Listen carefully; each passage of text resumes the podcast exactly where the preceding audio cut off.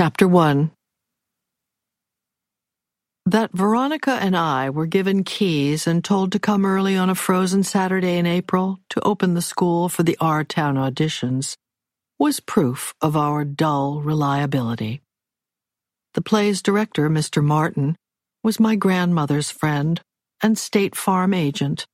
That's how I was wrangled in, through my grandmother and Veronica was wrangled because we did pretty much everything together. Citizens of New Hampshire could not get enough of our town. We felt about the play the way other Americans felt about the Constitution or the Star Spangled Banner. It spoke to us, made us feel special and seen. Mr. Martin predicted a large turnout for the auditions, which explained why he needed use of the school gym for the day. The community theater production had nothing to do with our high school, but seeing as how Mr. Martin was also the principal's insurance agent and very likely his friend, the request was granted. Ours was that kind of town. We arrived with our travel mugs of coffee and thick paperback novels, Firestarter for Veronica, and Dr. Zhivago for me. I liked school fine, but hated the gym and everything it stood for team sports, pep rallies, vicious games of kickball, running in circles when it was too cold to go outside, formal dances, graduations.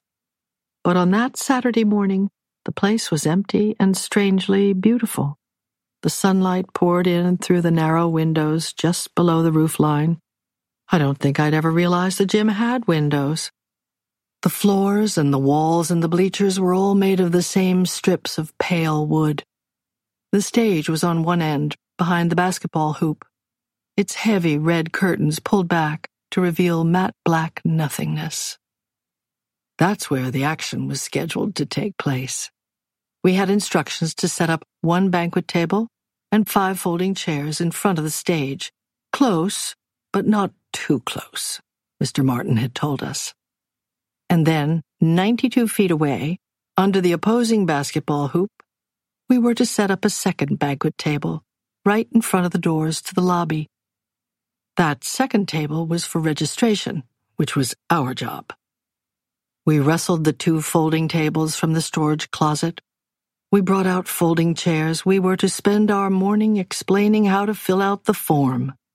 Name, stage name, if different, height, hair color, age, in categories of seven years, please check one, phone number. The hopefuls had been asked to bring a headshot and a resume, listing all the roles they'd played before. We had a cup full of pens. For people who arrived without resumes, there was space to write things in, and Veronica was prepared to take a Polaroid of anyone who didn't have a headshot and then paperclip it to the form. Mr. Martin told us we weren't to make anyone feel embarrassed for having less experience because, and this was what he actually said, sometimes that's where the diamonds are. But Veronica and I were not theater girls. Theater girls had not been asked to do this job in case they wanted to try out for a part. We were regular girls who would have had no idea how to make adults feel judged based on their lack of theatrical experience. Once we had the person's paperwork, we were to hand over the pages they would be asked to read from, which Mr. Martin told us were called sides, along with a number printed on a square of paper. And then we would direct them back out to the lobby to wait. When the doors opened at eight o'clock, so many people flooded in that Veronica and I had to hustle back to our table to get ahead of the crowd. We were instantly, overwhelmingly at work. Yes, I assured one woman and then another. If you read for Mrs. Gibbs, you'll still be considered for Mrs. Webb. What I didn't say, though it was rapidly becoming evident, was that if you read for Emily, you would still be considered for Emily's mother. In a high school production, it was not uncommon for someone 15 to play the parent of someone 17. But community theater was a different cat. That morning, the hopefuls were all ages. not just old men looking to be the stage manager, but college types who came to read for Emily and George. The Emilys wore too much makeup and dressed like the Amish girls who sold cinnamon buns at the farmer's market. The Georges slyly checked out the other Georges. Bona fide children approached our table announcing they were there to read for Wally or Rebecca. Parents must have been looking for child care because what 10 year old boy announces over breakfast that he wants to be Wally Webb? If all these people come back and buy a ticket, they'll have a smash on their hands, Veronica said. The whole production can go straight to Broadway and we'll be rich. How does that make us rich? I asked. Veronica said she was extrapolating. Mr. Martin had thought of everything except clipboards which turned out to be a real oversight. People were using our table as a desk, creating a bottleneck in the flow of traffic. I tried to decide if it was more depressing to see the people I knew or the people I didn't know. Cheryl, who worked the register at Major Market and must have been my mother's age, was holding a resume and headshot in her mittened hands. If Cheryl had always wanted to be an actress, I didn't think I could ever go to the grocery store again. Then there were the rafts of strangers, men and women bundled in their coats and scarves, looking around the gym in a way that made it clear they'd never seen it before. It struck me as equally sad to think of these people driving for who knew how long on this frozen morning because it meant they were willing to keep driving here for rehearsals and performances straight into summer. All the world's a stage, Veronica said, because Veronica could read my mind. And all the men and women merely want to be players. I accepted a resume and headshot from the father of my friend Marcia, which she pronounced Marcia. I had sat at this man's dinner table, ridden in the back seat of his station wagon when he took his family for ice cream slept in the second twin bed of his daughter's rose pink bedroom. I pretended not to know him because I thought it was the kindest course of action. Lara, he said, smiling with all his teeth, good morning. Some sort of crowd. I agreed that it was, then gave him his number and the sides, and told him to go back out to the lobby to wait. Where's the restroom? He asked. It was mortifying. Even the men wanted to know where the restroom was. They wanted to fluff up their hair that had been flattened by sock hats. They wanted to read their part aloud to themselves in the mirror to see how they looked. I told him the one by the Language Arts Center would be less crowded. You girls look busy, my grandmother said. She came up from behind us just as Marcia's father walked away. Do you want a part? Veronica asked her. I know people. I can make you a star. Veronica loved my grandmother. Everyone did. I'm just here to take a look. My grandmother glanced back to the table in front of the stage to indicate that she would be sitting with Mr. Martin and the theater people. My grandmother, who owned Stitch It, the alterations shop in town, had volunteered to make the costumes which meant that she'd volunteered me to make the costumes as well since I worked for her after school. She kissed the top of my head before crossing the long, empty stretch of the basketball court towards that faraway table. Auditions were to have begun promptly at 10, but thanks to the clipboard situation, it was past 10:30. Once everyone had been registered, Veronica said she would cull out small groups according to their numbers and the roles they had come for, then herd them down the hallway to wait. I'll be the sheepdog, she said, getting up from our table. I would stay and silently register the stragglers. Mr. Martin and my grandmother took their seats with three other people at the table in front of the stage. And just that fast, the gym, which had been booming all morning, fell to silence. Veronica was to escort the would-be actors down the hall and up the stairs, through the backstage and right to the edge of the stage when their names were called.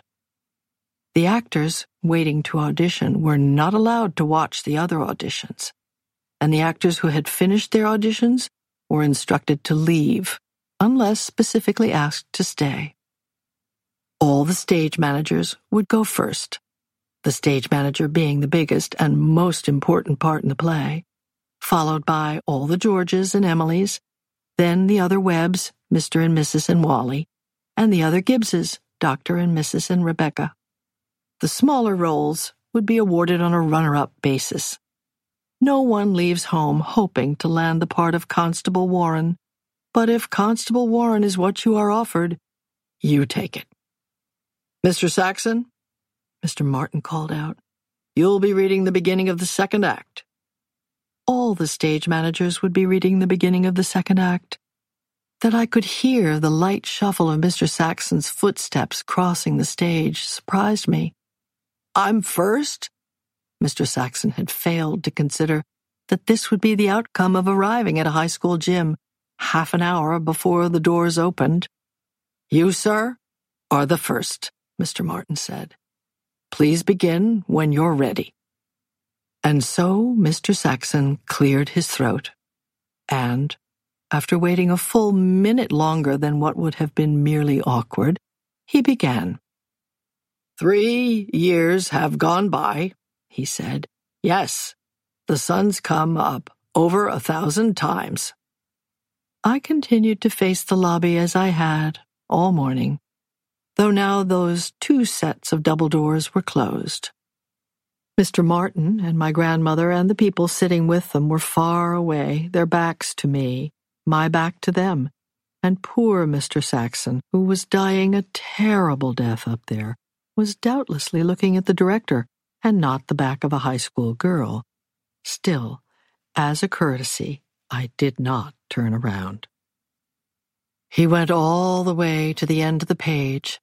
There, you can hear the 545 for Boston, he said finally, his voice flooded with relief. The reading lasted two minutes, and I wondered how anyone could have thought it was wise to have picked such a long passage. Thank you very much, Mr. Martin said, his voice devoid of encouragement. Such a sadness welled in me. If Veronica had been there, we would have played a silent game of hangman, adding a limb for every word Mr. Saxon hit too plaintively. We would have refused to look at each other for fear of laughing. But Veronica was in the hallway, and no one had come in late the way we'd been so sure they would. As it turned out, the auditioners had all had the same idea arrive promptly, register, and stand in line as directed, thus proving themselves to be good at taking direction.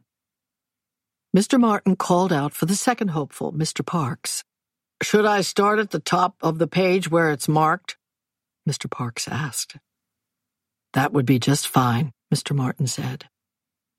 Three years have gone by, Mr. Parks said, and then waited three years in order to underscore the point. Yeah. He paused again. The sun's come up over a thousand times. Mr. Parks was playing to Maine, not New Hampshire. Were I to turn around, I no doubt would have seen a man in a yellow slicker, a lobster tucked beneath his arm.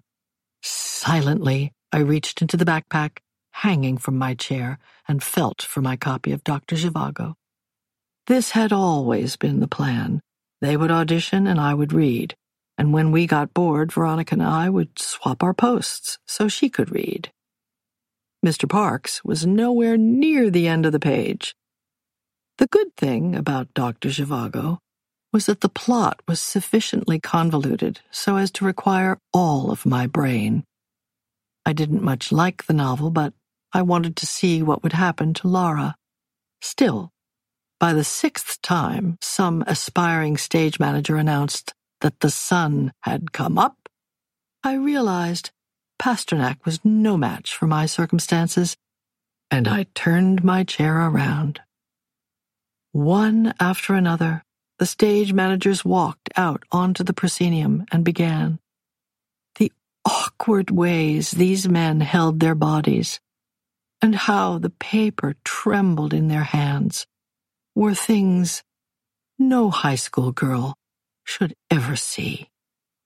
Some of them had decent voices, but tip them off the side of a boat and they would go down like anchors. Zero buoyancy. Others were okay in their bodies, pacing around with one hand stuffed in a pocket, but they sounded out each word phonetically. The dichotomy was neck up, neck down. Some had one and some had the other, but no one managed both, and several managed neither. Put together, the stage managers were a car crash, a multiple vehicle pileup, and I could not look away. Despite all evidence, it was nearly springtime in New Hampshire. My junior year was seven weeks from its completion, but I kept thinking that this was the first day of my true education. None of the books I'd read were as important as this. None of the math tests or history papers had taught me how to act. And by act, I don't mean on a stage, I mean in life. What I was seeing was nothing less than how to present myself in the world.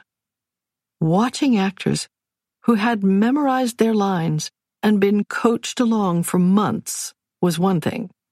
But seeing adults stumble and fail was something else entirely.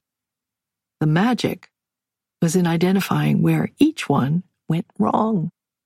Mr. Anderson, a loan officer from Liberty Bank, had brought a pipe, a prop that may have been all right to hold, but which he kept clenched between his teeth. A person didn't have to act to know that the ability to separate one's jaws was helpful in speaking. And yet I knew it, and he didn't. Then, in the middle of the two minute speech, he folded the sheet of paper he was reading from, slipped it into the inside pocket of his suit jacket, pulled a box of wooden matches from the patch pocket of that jacket, and lit the pipe. The puffing it took to pull the fire into the tobacco, the little flame flashing up from the bowl. It was all part of his audition. Then he put the box of matches and the spent match back in his pocket, removed the page of script, unfolded it, and resumed his performance. While the sweet pipe smoke drifted towards the rafters and worked its way back to me. That Mr. Martin didn't just stand up and say, Forget it, I have no interest in directing our town, was a testament to his fortitude.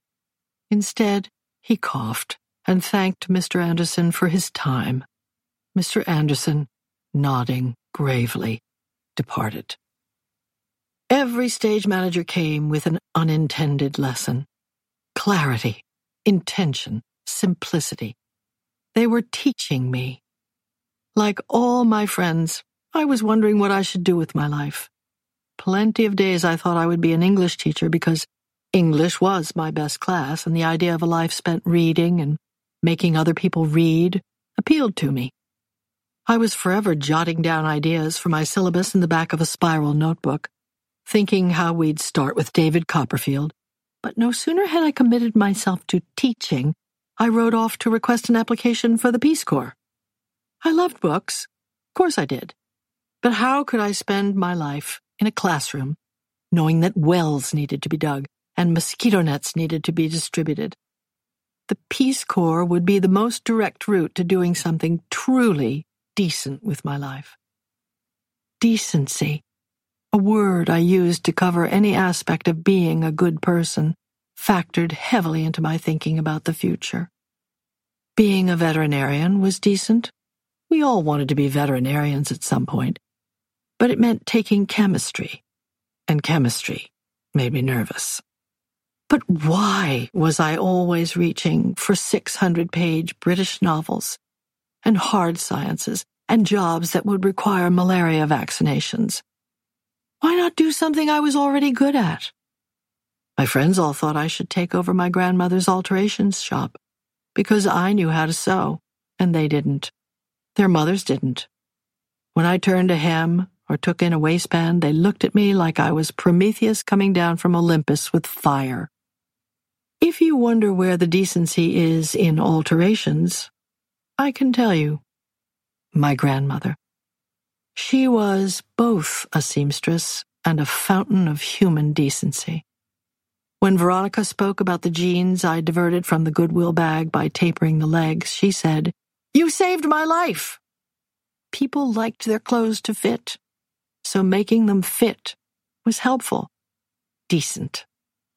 My grandmother, who always had a yellow tape measure hanging around her neck and a pin cushion held to her wrist with a strip of elastic, the pin cushion corsage, I called it, taught me that.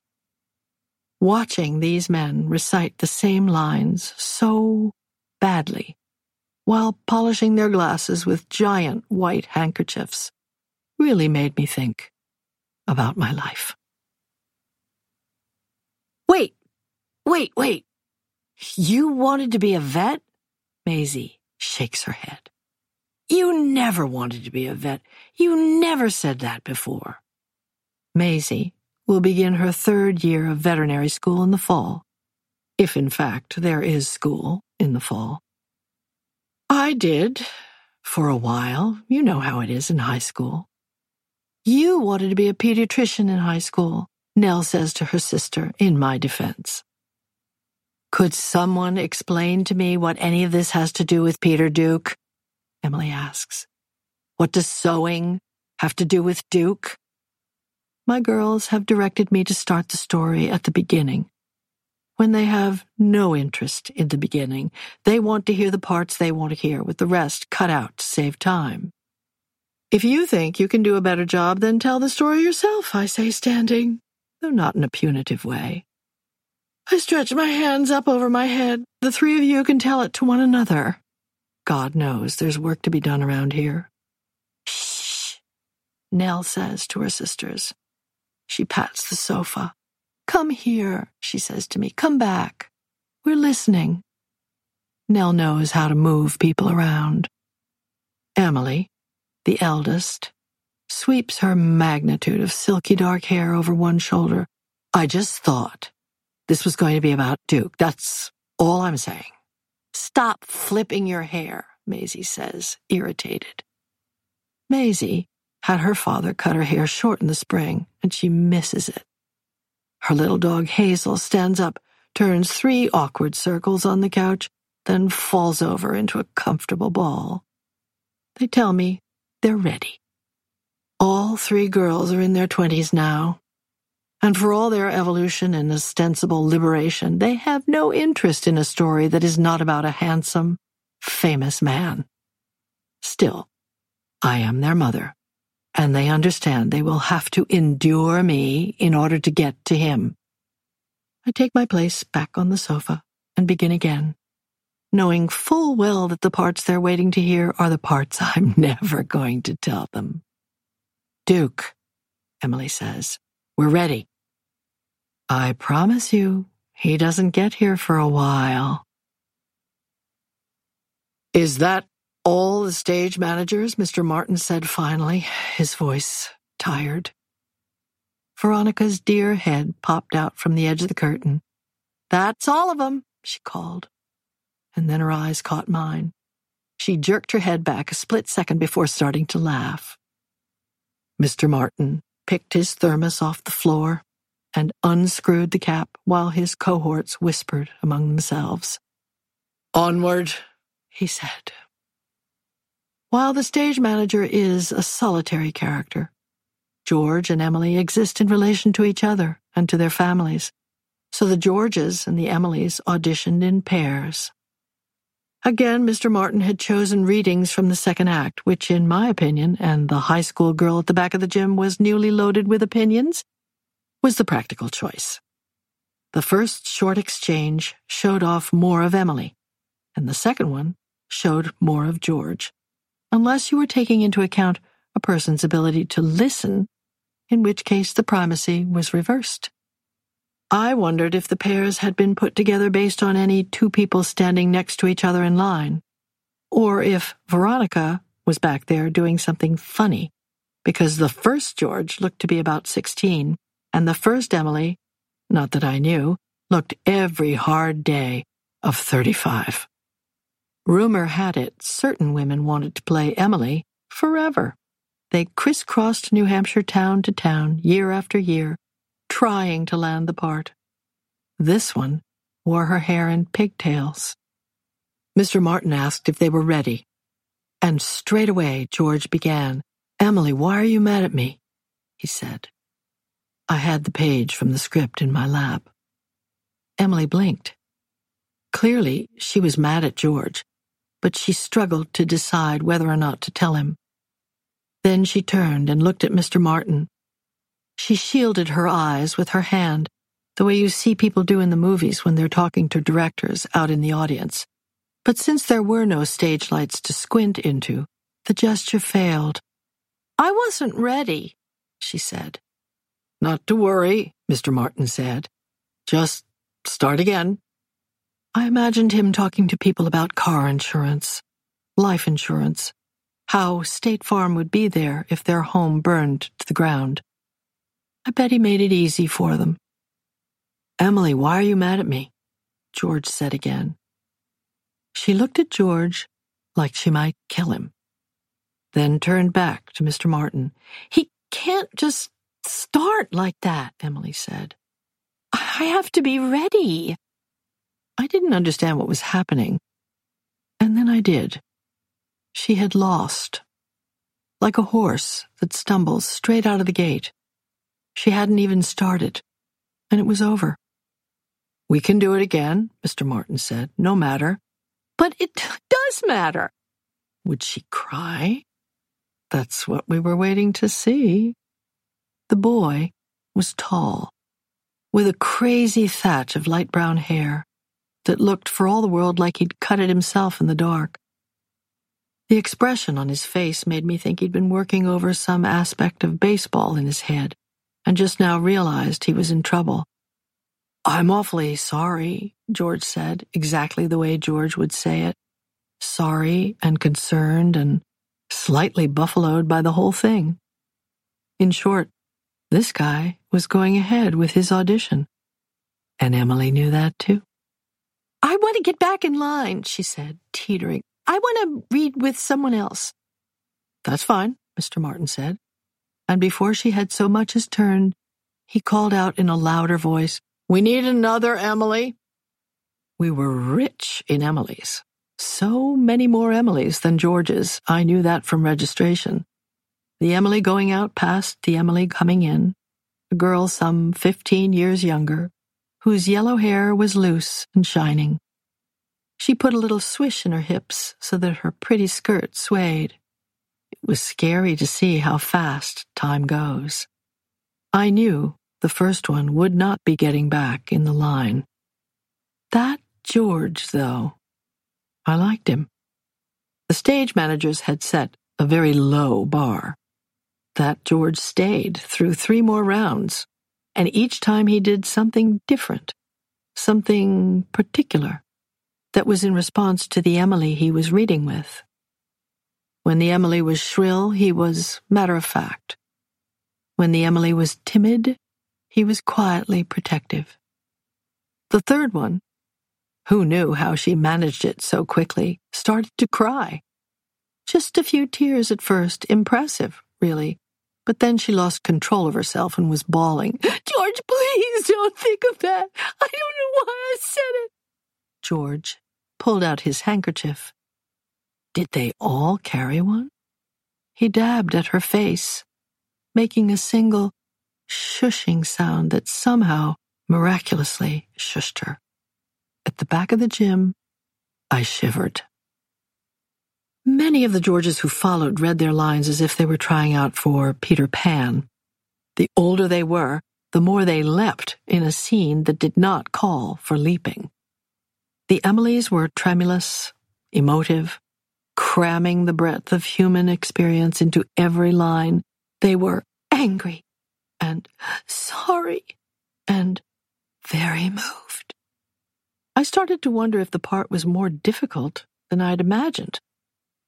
Listen to yourself, I wanted to call out from the back of the gym. Listen to what you're saying. A mediocre George could stay through three or four Emilys simply because he was needed, though if he was hopeless, he stayed for only one. The stage managers had embarrassed me, and the Georges, at least after the first one, bored me, but the Emilys irritated me deeply. They were playing the smartest student in her high school class as if she were a halfwit. Emily Webb asked questions, told the truth, and knew her mind, while these Emilys bunched up their prairie skirts in their hands and mewled like kittens. Didn't any of them remember what it was like to be the smart girl? No high school girls had come to try out for the part, at least no girls from my high school probably because there would be too many rehearsals on nights better spent doing homework or waiting tables for tips or hanging out with friends. No one had come to speak for our kind. And so, when Emily and George left the stage, in the moment before the next Emily and George arrived, I turned my chair around. For a minute, I told myself that I would go back to Dr. Zhivago, but reached for a registration form instead. It wasn't that I wanted to be an actress. It was that I knew I could do a better job. Name, the form said. Stage name, if different. I printed my name, Laura Kennison. Other than my address, phone number, date of birth, I had nothing to offer. No way to turn my after school job at Stitch It into theatrical experience. I listened to the audition behind me. Well, up until a year ago, I used to like you a lot, Emily sang. I folded up the registration form and put it in my copy of Pasternak, then took a fresh sheet and started again. This time, I spelled my name Lara, L A R A, tossing out the U my parents had given me at birth because I believed this new spelling to be Russian and worldly. I decided Mr. Martin had been right. I decided that I would be the diamond.